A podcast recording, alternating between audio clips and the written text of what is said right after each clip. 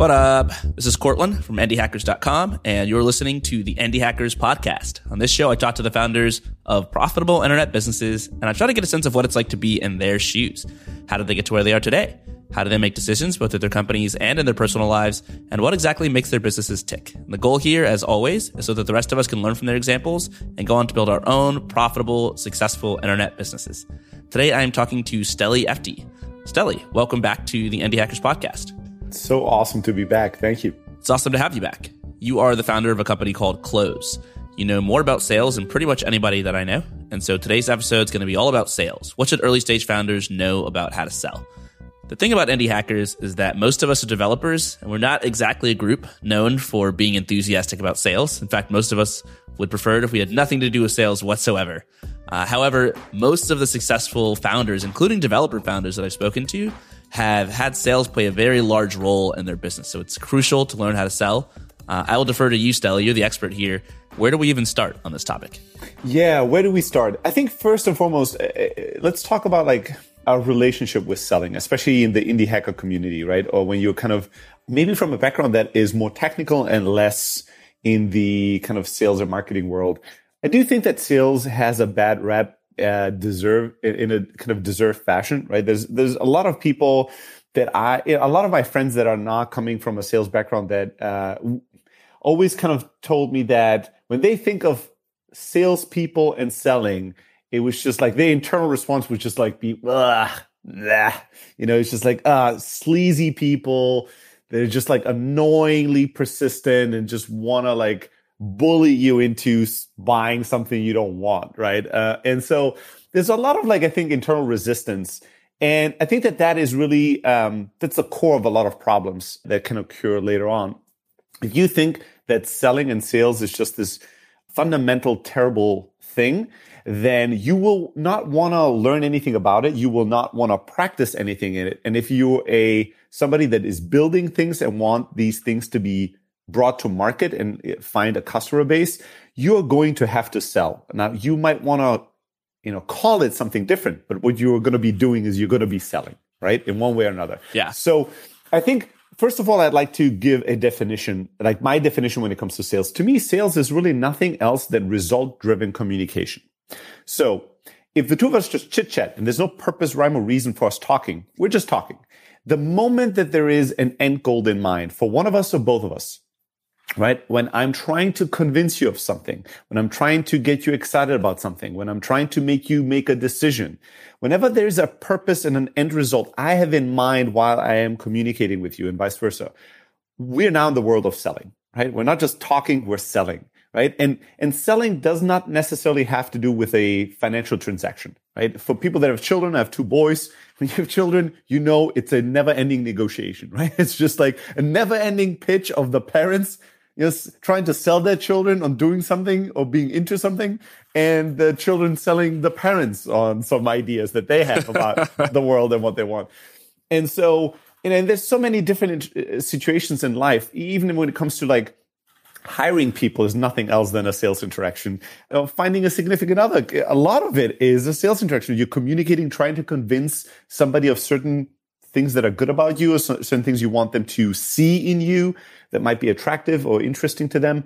And so it's a, it's a never, never ending life to a larger degree is selling. Not all of it, but a good portion of it. So if it happens and if it's so ubiquitous and if it's so core to being successful, with the products that you're building and the things that you're bringing to market, you might as well get good at it and understand how it works. And then you can do it well and you can do it with the right intentions without being sleazy, without being uh, a terrible human being, without, you know, doing things that are unethical, which I wouldn't recommend anyways to anybody in today's world.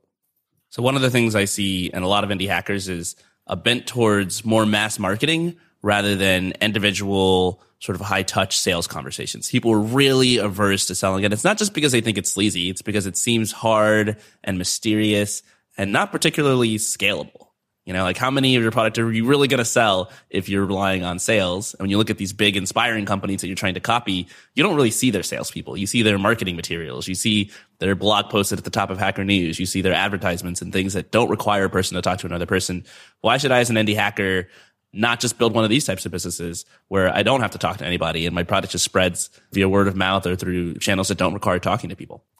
Man, if you can build a product that sells itself, right? Go ahead and do it and then come back and tell me about it. And I'm going to be your biggest fan anyways, right? I'm going to be like talking about you to all my friends and telling them about everything you've done brilliantly. I think the reality though is it's the same thing as like me saying, you know, I want to, let's say, lose a lot of weight and build a lot of muscle. Why should I be eating healthy stuff and working out a lot? Like, why can't I just take a pill and uh, take take care of that problem that way? Well, because it's not necessarily. I get the appeal of the idea, but it's not necessarily reality, right? And it, uh, these solutions that are easy and require no effort from you and no change are usually truly bad solutions, right? And not really long term uh, good investments in, in your future in your business.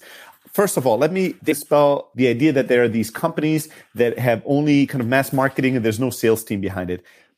Most of the modern products, uh, software products that you admire, you know, have massive sales teams behind them. A lot of times, because in today's world, it's kind of, it's a cool idea to say we have no salespeople, especially companies that have a massive amount of kind of technical audience or technical buyers. They like to you know, explain to the world, oh, we don't even hire salespeople here. But then they hire a bunch of people that what they do is selling, but they call them implementation engineers. They call them, you know, customer success engineers or something. But what they are doing is they're going visiting their largest customers. They're shaking hands, kissing babies. They're asking lots of questions. They're building relationships. They're making presentations. They're negotiating contracts and they're closing deals, right? And so there's a lot of BS going on in the world of we don't need salespeople. And this might be too long ago for most of the kind of newer audience that's listening to this, but the OGs of the indie hacker community will appreciate this example. Yammer, which used to be kind of the Slack before Slack, was the poster child in B2B for we finally have built a company in the B2B space that is virally growing. Individual team members start using Yammer to chat with each other, and then more and more people of that do it. And then eventually the company goes, Oh my God, all these employees are using this. Can we pay you money to get some control over it? Right. And that's how we grow. But then David Sacks, I think, is the is the guy that, that started Yammer, one of the original PayPal mafia guys when he was interviewed after they sold Yammer to Microsoft for an insane amount of money, they told him what was one of the hardest lessons they had to learn. And it was exactly this. He's like, well, we were telling everybody we don't need salespeople. We're doing this virally until we realized this isn't working without salespeople. and then we had to hire a ton of them. And then we had to figure out how to manage them and deal with them. And then we started seeing success. He's like, I wish we, I wish we weren't so bought into that flawed idea in the beginning. Like, and we were like, we hold on to that idea for way too long because it was just such a cool idea, right? And we told everybody yeah. about it already. It's kind of like a humble brag, you know? Like, oh, yeah. oh, my company's so good, we, we just don't even need salespeople. We don't need like, even salespeople. People are incentivized to say that. You know, I never yeah. sleep. I work so hard. I don't need salespeople. like so many things in the in the sort of startup world, and it's like actually not true it's sort of a virtual signaling in the startup yeah. world. Like we don't we don't even need salespeople. Our product is the selling itself. So the other thing that's more relevant, I think, to to the audience, more practical and tactical, is this like why like selling one customer at a time that doesn't scale. Even if we take this premise as as true, right? Especially if you have maybe a product that is not an enterprise level solution, which a lot of people won't have in the indie hacker community. It's more affordable in price. It's true. You might not want to it might not be possible for you to sell your $10 a month subscription product one person at a time through pitching and negotiating with them, right? I get that. And that's absolutely correct. But in the early days, up until the point where you get to your first, let's say 100 customers as a good benchmark, you not selling one on one is only going to make it harder for you to generate the level of customer intimacy, the level of customer insights to truly understand the psych- psychology of your customer, the ideal profile of your customer, how to communicate with them, what convinces them, what moves them. That will then allow you to both build the right features of the product in the way that will get a a better response from the market, but also understand how to do sales in mass, which is marketing, right? Copywriting, how to explain the benefits of your product with words, how to design things that communicate in images that, that and, and create the feelings that your buyers want to have and that will help them want to buy your product. These things, you cannot get secondhand insights, right? To me, it's like saying, you know, this idea, why can't I just put together a landing page, Courtland, and then I'll spend a thousand bucks on Google AdWords and I will A-B test the shit out of the copy and the design. And then the data will tell me what to do. I love that idea. That's, uh, that's such a, such a pure idea. I like it. I also want it to be true. But the reality is in the beginning, when you don't have scale, right? When you might be able to get like, you know, a couple of hundred clicks on the landing page, just looking at numbers is not going to give you enough, enough context, enough dense enough signals to truly understand what is going on.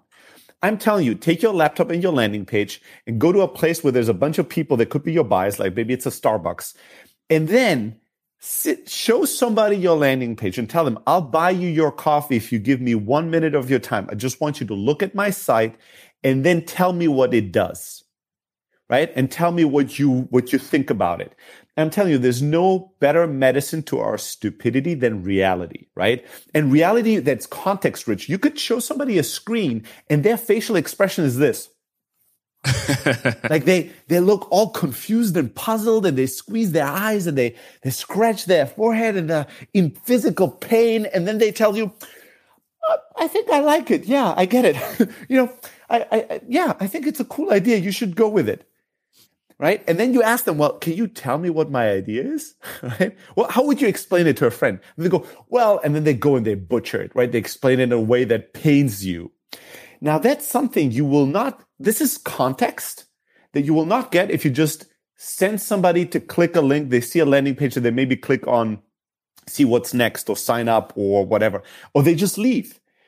You might not understand why they're confused you might not understand like when they scroll around on your website you'll see the areas where they're confused where they spend more time. You'll see the words they use. You show that landing page to four people and all of them come up with the same flawed summary of what you do and use the same words that you maybe used in your copy. And that might point you into like what you need to change about how you explain what you do in a way that will communicate better more effectively. Now showing five people in a coffee shop your landing page that doesn't seem scalable right but it is going to be a lot more insightful, I guarantee to you, because the information you're getting is richer. You're not just getting an action like a click.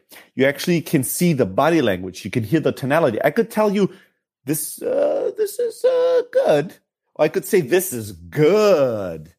Those are not the same statements? It's not the same amount of like positive signal. And so the reason why we don't want to do these things, I don't believe is because it's quote unquote not scaling. I feel that's a bullshit excuse if I'm honest. I think the reason why we don't like that is because it's a much harsher feedback loop with reality. And we all don't like when the feedback isn't good. And most of the times it isn't. for most of the things that we do, the feedback loop is quite harsh. It's much nicer for my emotions to see, oh shit, man, I did 400, I got 400 clicks and just to sign up. Hmm, is this good? Is this bad? What should I change? It's a much softer thing to direct with than going to a coffee shop, showing my thing to 10 people and everybody's telling me this sucks. It's much more, I'm going to get a much stronger emotional felt reaction of rejection and failure. And we all like to avoid that. Like it just doesn't feel good to any real human being. And so I think the reason why we don't want to do the one-on-one sales in the beginning is not that we truly don't believe it scales because it doesn't have to. In the early days, you don't have to scale. You don't have anything worth scaling yet. Don't worry about scaling. You have to try to discover and uncover something that is valuable and that people want. And to do that, you will have to spend time one on one with people. In sales, I think even Jessica from YC had written a blog post about why sales is more important than marketing in the early days in a startup. Think about that. That blew my mind for the YC community to be like advocating for this. And why? Like her, her central thesis in that blog post in that article was that sales is such is uh, so direct in its feedback loop. It's so less open to interpretation. Like either somebody says yes, I'm buying, or no. Marketing can be a lot softer. Like they liked it, they clicked on something, right? They whatever they they hit a like button, they retweeted whatever my ad or something. There's so many more things that we can feel good about that aren't a true clear result. Yes, no, bought, didn't buy. And so sales in the early days where we're really looking for strong signals on what to do next, I think is a, is a beautiful tool and it doesn't have to scale at all. I love that. So to summarize, it doesn't really matter if sales doesn't scale in the early days. You should probably still be doing it mostly as a learning tool because there's really no better way to learn what kind of product you should be building, what your marketing copy should even say than having these conversations with people. And it's important to go into it with sort of a mindset where your primary goal is to discover the truth. You're not trying to confirm what you already think, but you're trying to discover the realities because early on in those early phases of your startup, the biggest risk is that you just build the wrong thing because you don't understand what people want let's talk about this process of, of sales sort of switching over from being uh, a way that you learn to a way that you convince other people to use what you're doing. One of the first things that a lot of the founders that I talk to begin with is sending cold emails. Like I never went to a coffee shop, for example, to show people indie hackers. Maybe I should have. It would have been really easy to do. But you know, I prefer to just sit in my apartment and, and, send emails to people. I've talked to so many other founders who also started their companies by sending something like 50, 100, the first person I ever had on this podcast sent a thousand cold emails in the course of three months to get his business off the ground. What is your advice for founders trying to convince the very first people to use what they built? What are some tactics for, for being persuasive? Yeah, I love that. I, so I think in the very early days, uh, you can use the advice I got from an investor once about fundraising and use apply the same principles to selling, which is you know, you ask for money. Oftentimes, you'll, what you'll get is advice. You'll ask for advice. Maybe you'll get lucky and get some money. So what I would suggest as a, what, what I've used a lot of times and I taught a lot of founders to use successfully and apply successfully is that in the super early days, when you're trying to get to your first 10, first 20 customers, it can be a much better kind of approach to reach out to potential buyers. And instead of telling them, I've built something and I want to find my first customers, do you want to give me your time and attention and figure out if you want to purchase, which is kind of a big ask ask them for advice, which is something you should be valuing above their money anyways, right? And you might get their money. So what I would do is I would ping somebody and say, Hey, you know, you, uh, you know, I've seen that you've been in this industry for a long time. I've built something new for people like you. And what I'd love to do is maybe as a founder, I can get 10, 15 minutes of your time to show you the technology that I've developed and get some advice from you as an expert, as somebody that's been in this industry forever. I have learned that people love to give advice. Everybody wants to be an expert. Everybody wants to give advice and people are much more open to talking to a founder about their technology startup idea and give them some feedback. That, that seems like fun to people usually. So what you do is you jump on a call and you don't lie. That's truly, that should be the number one purpose that you have. You show them what you do. You tell them, this is something I built for people like you. This is why I build it. This is how it works. You, as an expert in being you, I'm not you, right? You tell me, what does that look like? Uh, would you want to buy this? What about it sucks? What about it did not think about? And the beautiful thing about that interaction is that they're going to be a lot more open to you with their feedback. They'll, they'll tell you because they don't feel like they have to keep their guard up. They don't feel like this is a sales call. They're just going to tell you the harsh, brutal truth, right? Right. Yeah. I get why you wanted to build this, but let me tell you something about this industry. Nobody can buy this type of software because my company is not allowing me XYZ if you don't know, do this, this, and that, the other. Wow. Now that might not feel good to you, but you'll get the truth. People will give you unfiltered advice. And, and you don't want to ask for advice from investors or experts. You want to ask for advice from potential customers, the type of people that you want to purchase the product. Now, there's a couple of potential ways this call could go. If they are, you know, hypercritical, they hate everything you did. They think you suck. They think the software sucks. They think it has no future. Nobody would ever buy it. They just crush you there's no sense in trying to get that credit card. there's no sense in even pitching it. You, you've heard all these things that they would, why they wouldn't want to buy it. Now you can ask them, what would I have to change? Is there anything you could ever imagine me changing that would make you interested? Right? That's an important question to ask. But let's say that they're so critical they can't see anything they could ever find value in in what you're doing. Cool. Just keep it moving. Tell them if it's cool to keep in touch with them as you change what you're doing to see if their mind changes about this and see if everybody you talk about has the same opinion. Now, if they talk to you and they like some things that you're doing and maybe find that you have to change some things, take that into account, but now start changing the conversation a little bit and ask them, Hey, if I added these features that you told me about or ch- made these changes, would you truly believe this is a compelling product? Yeah, I think it'd be amazing then. Cool. Would you be willing to buy? Like, would that be enough? If I built these things and do these things that you just told me about, would you want to be a customer? That now takes the conversation from a theoretical thing to a very concrete proposition for them. It's going to change how they're going to respond. And now there's going to be a new layer of learning. They might go, yeah, I would buy if you do this. I would, lo- I would love to be the first customer. Now that's amazing. Now we got something. They might also, though, t- tell you, no, if I'm honest, even if you do these things, I couldn't buy. And now we're in the world of harsh truth again, right? Why? Why? You just told me if I did these things, it'd be amazing. Yeah, but I don't have the budget. Yeah, but whatever. I already bought software for three years. And now I can ask and learn about the buying process do you find that everybody like you buy software for three, four years at a time? So could this be like a problem I will have and encounter all the time when I'm trying to get customers? Like just trying to learn more about that. And then, uh, lastly, some calls, hopefully once in a while, you get somebody that gets really excited and enthusiastic about what you do. And you could ask them, Hey, it seems like you really love what I do and what I have today. What would it take for you to become one of my earliest customers? Somebody that might help me build out the roadmap, give me feedback, kind of be an advisor. And they might just go, yeah, we're ready to go. Like, I, I, I want to buy this. I want to be a customer. I want to be an advocate. I want to be a champion for this. And that's incredible. But the conversation starts as advice and turns into sales if it makes sense and when it makes sense versus going so harsh and cold into the, you've never heard from me. I've built something nobody has ever bought or used but do you want to give me your time, your valuable time, so I can try to get your money? Like that just doesn't sound that sexy or that cool or that fun to people, and rightfully so, probably. Yeah, it's a very easy email to uh, just mark as spam or delete from your inbox. Yeah. How much of this is quantity versus quality? Like if I'm an early stage founder, should I be sending, you know, hundreds of emails and talking to hundreds of people or should I just try to have like really amazing conversations, go as deep as I can and learn as much as I can about selling so that my conversations are just better? in general, I mean, the answer is always it depends. Right? There's a lot of ver- uh, variety, but I would 99% of the time I would tell you you try to find a balance between both things. It's a flawed idea to think all I'm going to do is I'm going to email a million people and then surely those numbers are so high, a few hundred people will buy and want to jump on a call and it's going to be all amazing. It's not. You're just going to get your email and domain blacklisted uh, and spammed and nothing really good will come out of it. The flip side is a flawed idea as well, though. Oh, I'm just going to do so much research that I'm going to find the three perfect humans on this planet. And if I talk to these three, everything will you know, fall into place because they're just the perfect. And no, it's not going to happen either. You just like, you just want to mess around and feel safety through research and time wasted before you jump on a call with just too few of people.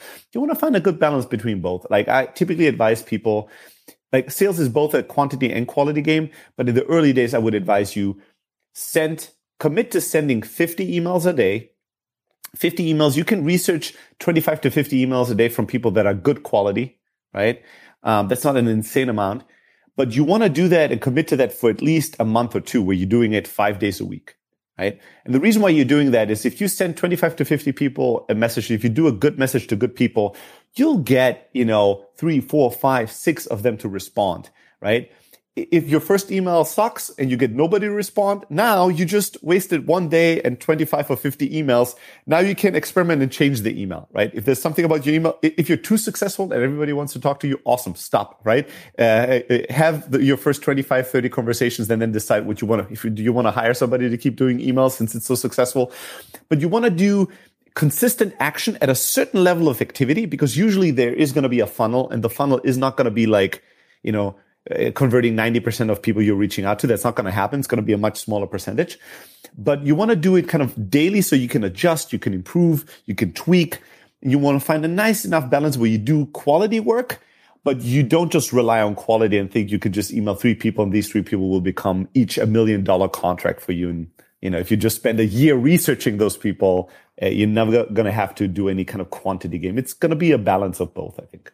So I'm searching my inbox right now for some sales emails that I sent when I was running Indie Hackers as a for-profit wow. business back in 2017. I was a total sales amateur, still am. So I had really no idea what I was doing. But the goal was to try to land sponsors for my podcast, for my mailing list, and for my website. So here's one that I sent to a company called SparkPost. They're an email marketing company. And I sent this to somebody in their marketing department. We'll just call her Jennifer. I said, Hi, Jennifer. I run the Indie Hackers blog slash newsletter slash podcast. And I recently came across SparkPost while looking into sending email notifications for my community forum. After seeing your for developers by developers features, I would love to find a way to work together to get SparkPost in front of the Indie Hackers audience, which consists almost entirely of developers and entrepreneurs. Let me know if you are interested. And she responded, Hi, Courtland. Thanks for reaching out.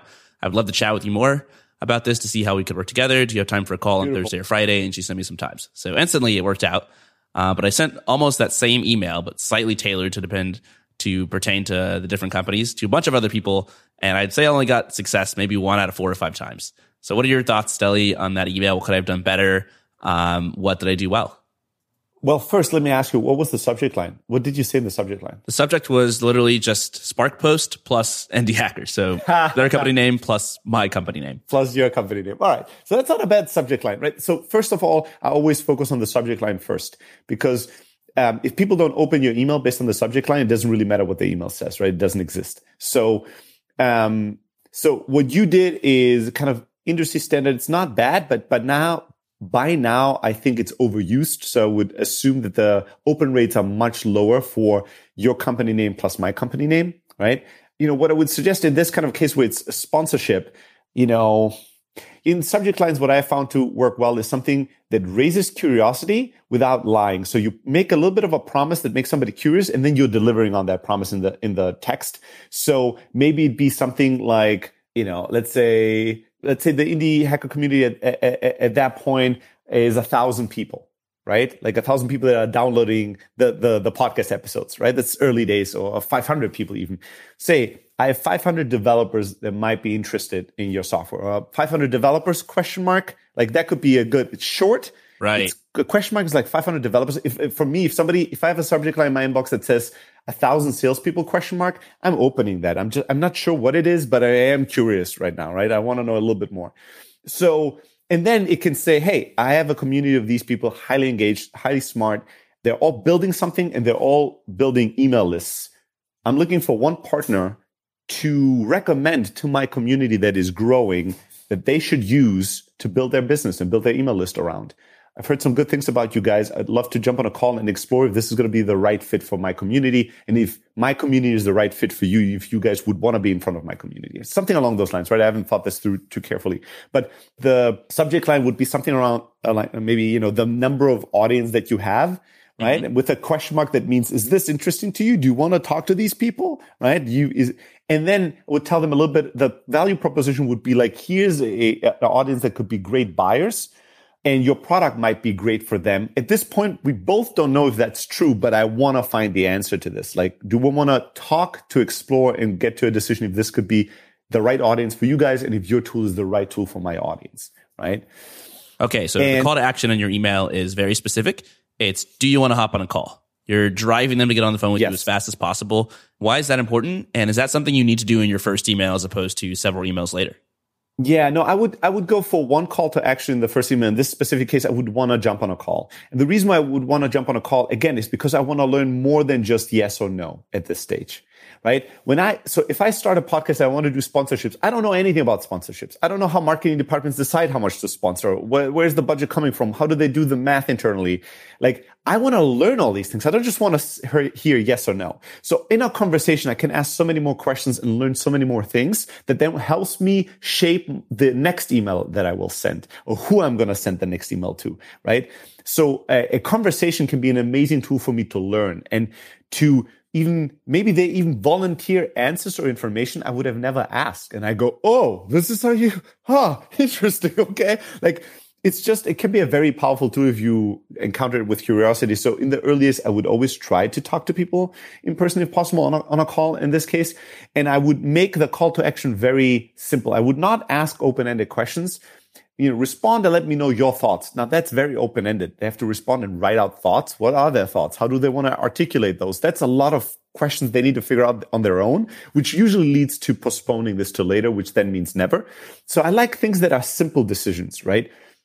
I'd like to jump on a call. I think 50 minutes is plenty. How about Tuesday at 9 a.m. or Thursday at 1 p.m. Pacific time? Just let me know which of these two choices works. The beauty of the alternative oftentimes is that I can just look at my calendar at these two spots and see if one is free versus if you tell me, tell me anytime next week works for you. Now I have to look at my calendar and decide where out of all these free spots do I really want to have this conversation? We could just introduce a little bit more friction. So oftentimes they'll get less response rates. If you reach out to a highly technical crowd, giving them your Calendly link or something, your scheduling link could be good, but sometimes people don't like that. So it depends on who you're reaching out to. But one call to action at the end that's very specific where people just have to make a decision. And sometimes when people don't respond, one little hack that I'll share here, and I have a lot more hacks. There's a there's a book that we're that we just released, kind of the startup sales uh, handbook that has like these email templates, these call scripts, all that stuff for free for everybody that's listening and wants to have that. Just send me an email, steli at close.com. Just say book, and I'll uh, indie hacker book or something, and I'll know who you are, how you've gotten into my inbox, and what you want. I'll send you a link that has uh, has that book with all that information. But one beautiful little hack that fits on this is the one two three hack, where sometimes when I try to reach somebody multiple times and I don't get a response, I will send them an email and give them three choices and just ask them to hit reply and give me a number one, two, or three. Right? I did this recently not even in a sales context. I had a person, really important person that uh, position that we wanted to hire for. That person had worked with somebody I admire, a founder that's a YC founder that has built a billion dollar business. I wanted to ask that founder for uh, uh, jump on a reference call with that founder and go, Hey, you work with this person really closely. Would you recommend me working with him? I emailed that founder again and again and again, not getting any response. Eventually the founder responded to me and said, sorry, I don't have time right now. And then I replied to that response. I get it. Just please give me one more reply with one, two, or three. One means you've worked with this person. She is amazing. You would hire her for any position, any company. You love her. Number two is you work with her. The relation was good. Depending on position, depending on context, you might want to work with her again. And number three is you'd rather not say. And he replied with three. Got it. Just send me a three. And I was like, and that's all, all right. you needed to hear. that's all I needed to hear. Thank you so much. Right. And this one to three thing, I've used this in a lot of sales situations. A lot, like a lot of people have now kind of stolen this, this little idea from me. Such an effective tool because you can write out a scenario that they don't have to write out anymore, which is a big point of friction. And they can just go hit reply. It's four. Like four is it. And a lot of times in sales, it could be, you're really interested but need more time, you're not interested at all, or you didn't have the time to check this out and right now is really bad, but you want to hear from me again in a month, in a quarter, whatever, right? And people really appreciate that. I had uh, many people have sent me replies where people wrote out a whole thing that was like, "Oh my god, this was the greatest email I've ever gotten." I would it's love so to get an awesome. email like that. Yeah, because it's yeah, so like when you're you're checking your email, like you don't no one wants to be checking their email. You always have more important stuff to do. You don't like someone sends you something like if they put a bunch of work on your plate, you don't want to take like 20 minutes of your day to respond because some random person decided to put that work on your plate. But if they did that, like it's so much easier just to be like, oh, thank you. Like it's three. You know, I, I would love to respond, but I don't have time. Send me more information or something like that. Yeah. Okay. So back to talking about sort of this cold outreach process. One of the things that I found talking to people and through my own experiences is that it's much more lucrative to sell to bigger companies usually. They have more money to spend. They have better processes in place for basically agreeing to deals and spending their cash. But as an indie hacker, it's kind of intimidating to sell to big companies. What are your thoughts on that, Steli? Is it is it sort of a misconception that if you're just starting out, you shouldn't sell to the enterprise? And if you want to sell to bigger companies, are there any special techniques you should keep in mind? Yeah. So again, the answer truly is it depends. I do think that you should, as a founder, you should not be afraid of any potential customer, right? You should really be open-minded, open-hearted, and always confident, even in especially in the early days, which is kind of hard, right? Because you're like, I'm nobody, nobody knows me. I'm not even a startup. It's just me in my pajamas. Like I have nothing really to show for. How can I, where do I get confidence from? I don't know. A lot of times we have like, you have to find something in yourself that tells you, I am valuable. I am building something I believe will create value. And I, yes, there's weaknesses that I have in the sense that I'm an indie hacker, but there's great strengths that I have that I need to focus on as well. I can move so much faster. They're talking to the most knowledgeable person in the world around right, you're my the founder. Product. You're the founder, right? And most likely, once you've worked on something for even just three, four, five months, you know so much more about this little niche thing than the potential buyers. They don't think about this all day long. They don't build these solutions. They, they're not experts in this field. So you can really bring something great to the table and you need to know that and you need to feel that.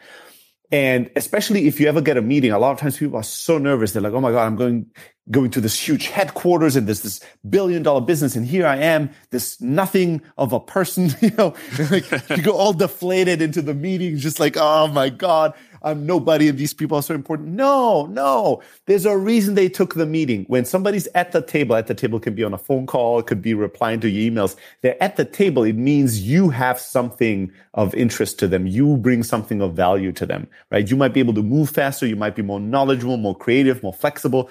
You have value. So you need to feel that and you need to act with that kind of confidence to make big companies and big buyers also confident in doing business with you, right? Nobody's to buy from you because you're so humble and nobody's to buy for you because they are, they feel a little bad for you because you're lacking confidence. They're like, let's buy from this good person to like boost up their confidence and their self-esteem. Like nobody wants to do that, right? They want to feel like, wow, this person knows what they're doing and we want to be in business with them. So that's important to know. Now, I think at time depends on what you're selling and what the buying cycle is.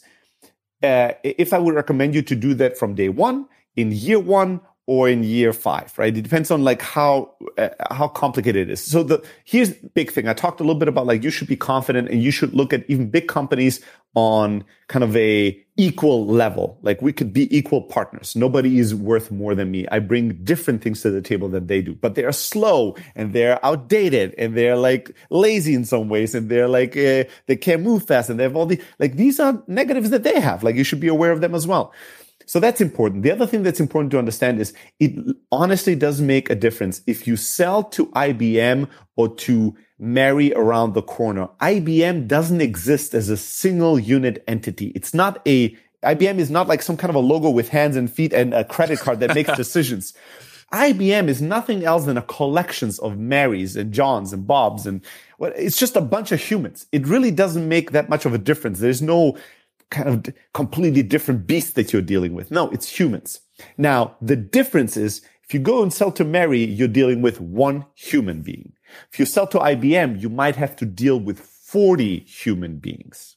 And the problem with human beings is that on an, in and on themselves, one human being is a complex organism with opposing ideas and thoughts and feelings and uh, desires and fears. If you have to deal with 40 people, it's much more complicated because a lot of these people want very different things. A lot of these people want things that are in complete opposite in conflict with each other, right? So you have to work so much harder. And this is what, why enterprise sales takes so much longer because you have to navigate through the sea of different humans the person has different needs. Maybe I just care about my promotion or I care about not losing my job. My department has certain needs. Our department needs to hit certain quarterly numbers and we need to be better than this other department. And then the business has certain needs. And a lot of times indie hackers or startup founders, they go and pitch large organizations with this flawed idea as if it's one entity. Here's why my product is going to save IBM 5%. Well, I don't care. I'm Bob. Tell me how this is going to make Bob's life better. Tell me how this is going to make Bob's career better. Tell me how this is going to not risk my life, my salary, my mortgage. Like address my needs first, then address my department's needs, right? My team's needs. And then if it's also good for the whole organization around the world, cool, right? Thumbs up. That's nice. But that's the at the end of what I care about. And I think we as founders of indie hackers, you're so associated with the product and the company that you, we only think, is this good for our company? Is this good for my company, for my startup? Is this good for my product? We are so associated with what we do that we don't differentiate between our career, our needs, our department and the business. But in large organizations, people make that differentiation and you need to be aware of it. And so you need to just sell on more levels and to more people so it usually takes a lot more time. Now there's certain departments and certain purchases that can go quick, right? And they have budget and it's easy for them to give you a couple of thousand bucks is like nothing to them, right? It doesn't, doesn't even show up on anybody's radar, right? And so you get, get somebody to give you a full K payment where if you wanted to go to individuals, it would take you forever to get that much money from people.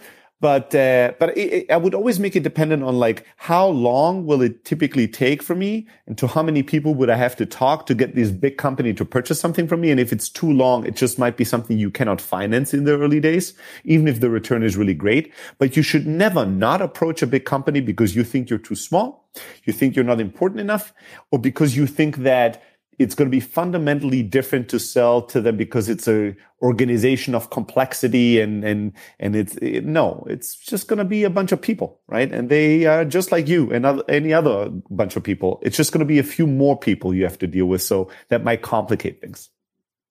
One of the things that i found weird when selling is that i never really knew if i was doing it the right way. Like I'd be on a call with somebody and I'm like, you know, did I bring the right materials to this call? Am I asking the right questions? How do I sound compared to somebody else they've dealt with? Cause this is my first time really.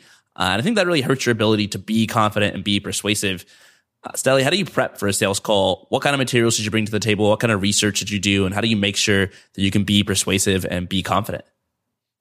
So two things. One, don't worry about it too much, right? Um, it's not about like sales really doesn't have to be you don't have to be perfect if you misspeak once or if you say something that's a bit weird don't get over self-critical oh my god i'm not as charismatic as i could be i'm not like i don't sound like the perfect salesperson none of this really matters at the end of the day I think that what you should bring as preparation into the call is you should have clarity on what the purpose of the call is and what the outcome should be at the end. What is the conversion? What is the decision we want to make? What is the things we want to learn? Like and you should structure a beginning, a middle, and an end. You should have some level of clarity. How do you start the call? So you have some safety there. What should happen during the middle of the call typically? And how do we end the call? Because if you have clarity on these three steps, it's going to give you a guiding posts if you're progressing in the right way. Or if the conversation goes completely off track, it's going to give you a reminder of wait a second, we're talking about the weather for 30 minutes right now. I just got 15 more minutes and I didn't address any of these things I want to accomplish. I need to steer the conversation back to this. So you should have clarity on these things and never get to a point in the call where you're like, well, huh, what should we talk about now? I don't really know. Like you, you, you should design an experience and design a call with a purpose in mind. Then at the end of the call, you had a goal. You wanted to learn certain things, you wanted to share certain things, and you wanted to get to some kind of a decision at the end. Just ask yourself, did we learn these things? Did we talk about these things? And did we make a decision? Yes or no, right? Were they ready to get to that next step in the process? And if they're not ready to get to the next step, or if you didn't learn these things, then the next call there's room for improvement. You need to improve what you do, your focus, the way you communicate, whatever else it is. And you could always ask your prospects and customers for feedback on that. Listen, you don't need a sales guru in your life to teach you the, the, the dark arts of selling. Your customers can teach you everything you need to know. Just use them not just as pocketbooks and credit card holders, but use them as play people that can teach you how to do what you do better ask somebody at the end of a sales conversation, especially if it doesn't go well, there's nothing really to lose. They tell you, no, I don't want the next step. I'm not interested. There's nothing worse that can happen. It already was a failure of a call. Ask them, hey, real quick, if I could get your honest advice for two minutes. You know, I'm a founder, I'm an engineer, I'm a developer and a designer and background. I'm not really, I don't feel like I'm good at the, these kind of presentation meetings, conversations. Could you give me advice? Help me out here. What could I have done better? What where, what was bad about this conversation? What was bad about my presentation or demo? Um, what would you advise me to improve? You'd be surprised if you make yourself vulnerable, if you open up, and if you ask for help. People will trip over themselves to run to your rescue and to give you feedback. But they go, "Oh no, no, no, you did well," and and then they're gonna give you feedback. You know, honestly, you shouldn't talk about this. You know, when you sell to buyers like us, you really need to have this prepared, and then right. they'll tell you. They will tell you. So sales and, is kind of a learning experience, not just for what kind of product you should build, but also for how you should even sell. They'll help yes. you become a better salesperson if you just ask. Think about selling just like another product. You start with an MVP, and if you just learn enough and are open enough, you're going to iterate, iterate, iterate until you have a sales process that works and that that sales process buyer fit if you want to call that that right? It's not nothing else than a product. It needs experimentation. Nobody knows these things right out of the gate. Now obviously if you're experienced developer you're going to be able to build an mvp maybe faster think about certain things already and like not make certain mistakes that you've made in the past. But just even if you do something for the very first time if you move fast and if you're willing to make mistakes and if you're willing to learn, you'll iterate, iterate, iterate, and eventually you're going to land somewhere where people find value in what you're doing, where you find some success. It's the same thing with sales calls, sales presentations, sales negotiations. Well, listen, Steli, it's been awesome talking to you. You've given us just a tidbit of your vast wealth of sales knowledge. I know you mentioned an ebook early on, uh, link for that. Can you tell listeners where they can go to find that? And also where they can just go to find more about what you're up to and information about sales in general? Yeah, I mean, the simplest way to find it is just send me an email. steli at close.com. Just put in indie book, uh, startup book, and I'll send you a link uh, with all the information. And if you have any questions after this episode, hey, I'm an indie hacker and this is my number one problem right now, or I really messed this negotiation up, or I try to pitch and really like this terrible thing happened, or I have this lack of clarity or challenge around that, just let me know about these things. If you just want the book, just send me book in the subject line. I'll know who you are, steli at close.com, and I'll send you the book. But if you have any questions, feedback, or if anything you heard didn't make sense or you need more, just let me know and I'll send you all the resources and try to help as much as I can. All right. Thanks so much, Steli. Thank you so much. Listeners, Steli is a super generous guy, so I really encourage you to take him up on his word and email him to get a copy of this ebook or sales advice whenever you need it. Also, if you want to give back to the podcast, I think that's probably the best thing you can do. Reach out to the guests that I've had on, hit them up on Twitter or over email and just tell them that you heard them on the show, that you learned a lot and thank them for coming on. I am also on Twitter. I'm at CS Allen, C S A L L E N, and I really appreciate hearing from you guys as well. So if you learned something useful from the podcast, let me know. Or if you have any suggestions at all for guests I should bring on, topics that I could cover, ways that I could make the show better, I am all ears. It's hard to get feedback on a podcast, so I love it when you guys reach out to me on Twitter. As always, thank you so much for listening, and I will see you next time.